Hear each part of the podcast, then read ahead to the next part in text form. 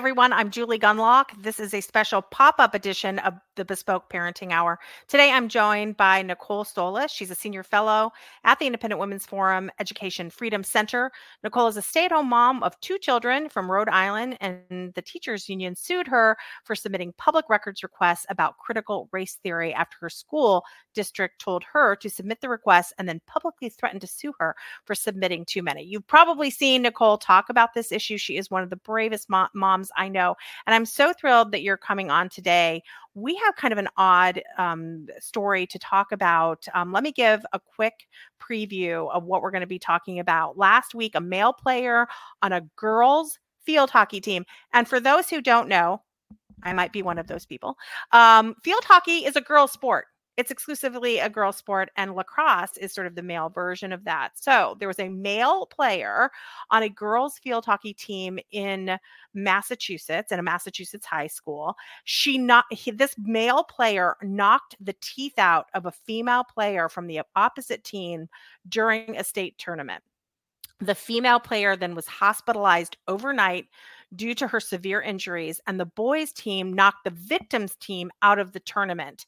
The male player scored both goals in this game, one goal being right after he injured the female player. So, again, here to talk about this is Nicole Solas. Nicole, this is near your community. You know some of the people involved in this, don't you? Yeah, I live about 45 minutes away and actually um, a school committee member for the Dighton Rehoboth team, the girl that had her teeth knocked out she is an IWN chapter member of mine. So she actually called me right away and said, Oh my God, this thing happened. It was like midnight, and we knew we had to get the story out really fast. Luckily, we got it out and, and the media picked it up. But this is just another example of women or girls being hurt by boys on their teams, and they shouldn't be there. People argue that the boys have an equal right to be there, but their, you know, so-called equal right is harming girls and taking away their education opportunities. Think of the girl that got her teeth knocked out. Now she can't play lacrosse for God knows how long. Think of the long term injuries she might have, the school that she's going to miss because she's recovering. It's really a terrible situation. Now, and- now we can look at this situ- we can look at this situation and say, God, this is awful. What in the world is going on? But in fact, tell me about the law in Massachusetts. Isn't this school protected, meaning the school can make these absurd decisions like putting putting a male on a field on a women's field hockey team. Aren't they allowed to do this essentially? Yeah, so the school to some extent has their hands tied. What's actually going on is that um, the school belongs to the Massachusetts Interscholastic Athletic Association, and they control all of the schools that have uh, field hockey games and other games, but we're just focusing on field hockey the Massachusetts Interscholastic Athletic Association, which I'm going to call the MIAA, that's what everyone calls it. In 1979, they were sued by the Attorney General of Massachusetts because schools didn't want to put boys on girls' field hockey teams. Massachusetts has a, a, a law that was, or an amendment called the Equal Rights Amendment, um, Equal Rights Act in, in an amendment, and that was added in, I think, 1976. And so the Attorney General said, well, if you don't let boys on girls' teams when there isn't a boy counterpart team, you're violating the Equal Rights Amendment. So in 1979, there was the Attorney General versus the MIAA. So at this point, MIAA is the good guy. They had yeah. a rule that boys couldn't be on girls' teams, specifically girls' teams for girls' sports. And there were only a couple sports that were just for girls. They lost the case. And ever since then, schools have been forced legally to put boys on girls' teams. The first boy that went on a girls' field hockey team um, was in 1992. And he got there with the help of the ACLU because schools still didn't want to do it. And now we have a whole history of teams with boys winning by a very wide margin over and over again, even when they only have one or two boys on the teams.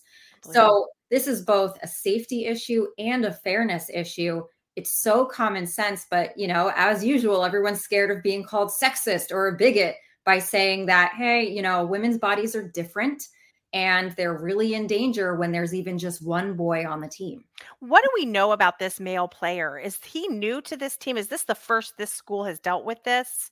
Has have there been any other injuries reported because of his presence there or is this the first time?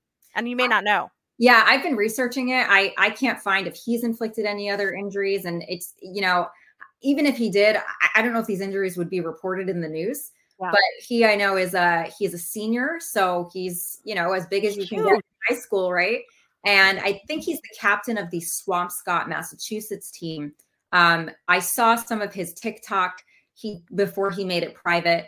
Um, and of course, you know, we don't want to, you know, be be attacking kids that are, are boys, but um, I don't think that he's transgender. I didn't see any trans propaganda on his socials before he shut them down. I think he's just a male on a girl's team. So people wow. will say, you know, well, well, if they don't have a girl, a boys field hockey team, why can't he go on it? Well, my answer to that is, well, I think we need to have a boys league created. That that's yeah. really the only solution that's going to. It is fa- it is fascinating to me too because in this case, field hockey and lacrosse are kind of considered the male and female version of the same sport. So it seems odd to me that uh, that they're going by this rule or going by this the sort of letter of the law if there isn't a counter male version, which it's just a different name. So that seems odd to me. Is that yeah. something?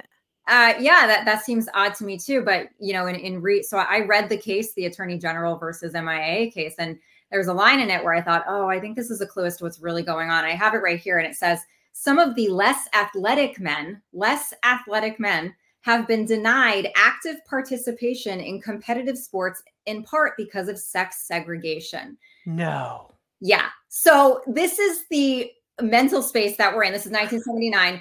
And what they're really saying is, is that, oh, well, then female sports are like the affirmative action arena for the boys that suck at sports. so, I mean, maybe this kid just isn't that good at lacrosse. And he picked up, because I mean, I think lacrosse is kind of harder than field hockey. It is. Yeah. So maybe that's really what's going on. Yes. Um, you yes. know and, Nicole, and go ahead sorry. Nicole no sorry. What has been the reaction in the community? I mean i think for you people like you and me who've been following this issue and you know obviously we, we care about women's sports and our organization obviously is as a, a big hand in this. You know this is horrifying and we kind of understand what's what's at play here because it's politics right? It's okay to sacrifice women's safety and girls safety when it's to push the trans agenda or to push the lgbtq agenda and that is just that is just what is going on here. It does not matter about their safety if we are going to sacrifice a political agenda. But what is the reaction in the community? What and and among the other kids? I, it's outrage and especially in Dighton Rehoboth. I know people are acting fast. Everyone's talking. They're trying to organize to come up with a solution.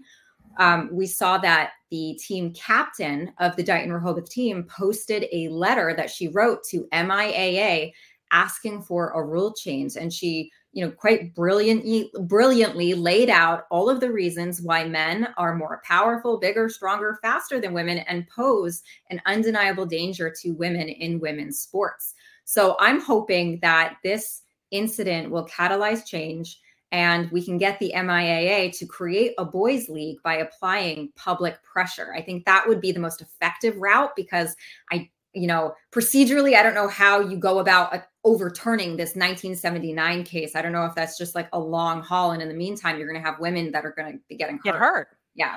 Yeah. We've seen other injuries in other sports with volleyball. Certainly in swimming, we have seen women lose trophies, lose scholarship, lose placement. In cycling now, in weightlifting, it is spreading. We are seeing this take over so many sports. And I think it's so important that these athletes, we IWF had a big event with Riley Gaines down in Rehoboth. I think it was Rehoboth. Um, uh, I'm sorry, not Rehoboth. It was in um, uh, it was it was in Southern Virginia. It was with a swim team in Southern Virginia, and um, at Roanoke it was an R word. I knew it. Um, and I think, but that was a very brave uh, team there that stood together and spoke out about this. And so I, I'm, I'm really impressed that this. You said it was the team captain. Yeah, wrote that letter. That's great. Yeah. And and one I did read that letter and one of the things that the that was she cited was the IWF report on sports and I do encourage everybody to look at that because it has very valuable statistics about the advantages that male athletes have over female athletes um, and why they shouldn't mix. This isn't this isn't playing Jeopardy. It's not mind games. This is the, these sports involve physical challenges and um, to deny that men have an advantage there is is absolute folly nicole what is the next step for this team and is there anything planned or any uh, any movements from the school itself uh, well, I think everyone's still in shock. Um, you know, they had the weekend to rest. I reached out to Kelsey on Twitter, and you know, she certainly thanked us and IWF for for you know providing that information. And and um, we're we're trying to get in touch with parents, coaches, to see what the game plan is for the next steps. Um, I know that the school committee, uh, or at least one school committee member that I'm talking to, um, is trying to get this issue on the agenda to see what they can do and explore their options. Um, so everything's a little bit up in the air, but the good news is is that people want to take action and people want to use this for positive change. And that was a quote from the team captain Kelsey Bain. Nicole, this will be the last question, but I, you know, do you sense a change? I feel like a couple years ago, you know, when Riley Gaines first went through this, you know, they even took the trophy away from her for the for the photo op, right? And they dismissed the feelings of these girls. And for years we've seen this as you just set aside your concerns little girl and we're to we're to promote this trans individual in your sport this male in your sport i feel like this one's a little different I feel like the the situation with the the Virginia swim team is a little different. There seems to be a movement here to sort of shake people back into reality. Do you sense that? And the, and and and do you sense that this injury, this significant injury, might really be making this clear to people that we're we're we're putting girls in very dangerous situations? I think so, and I think it's because the community had they, they shared a traumatic event together Everyone was at this game. You could hear this ball knock into this poor girl's face. The team members looked like they were going screams.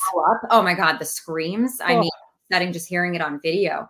So I think when you have an event like that happen, it's like you really can't deny the outcomes from a case like this. And even in in this, you know, since this has been decided in 1979, um, at, at the end of this case, you read that the judge says, "Well, we don't have enough facts." About the difference between men and women, which is amazing that he said that. Now and we do. Right. And he said, however, the situation can change like if if we get more information. And I thought, well, I think we have more information now. So I think we do. Yeah. Nicole, thank you so much. I know you'll keep tabs on this. I know IWF is very involved in this and will continue to be involved. So thanks for coming on and giving us this quick update. Thanks, Julie. The Bespoke P- Parenting Podcast, even the pop ups with Julie Gunlock, is a production of the Independent Women's Forum. You can send comments and questions to me at julie.gunlock at iwf.org.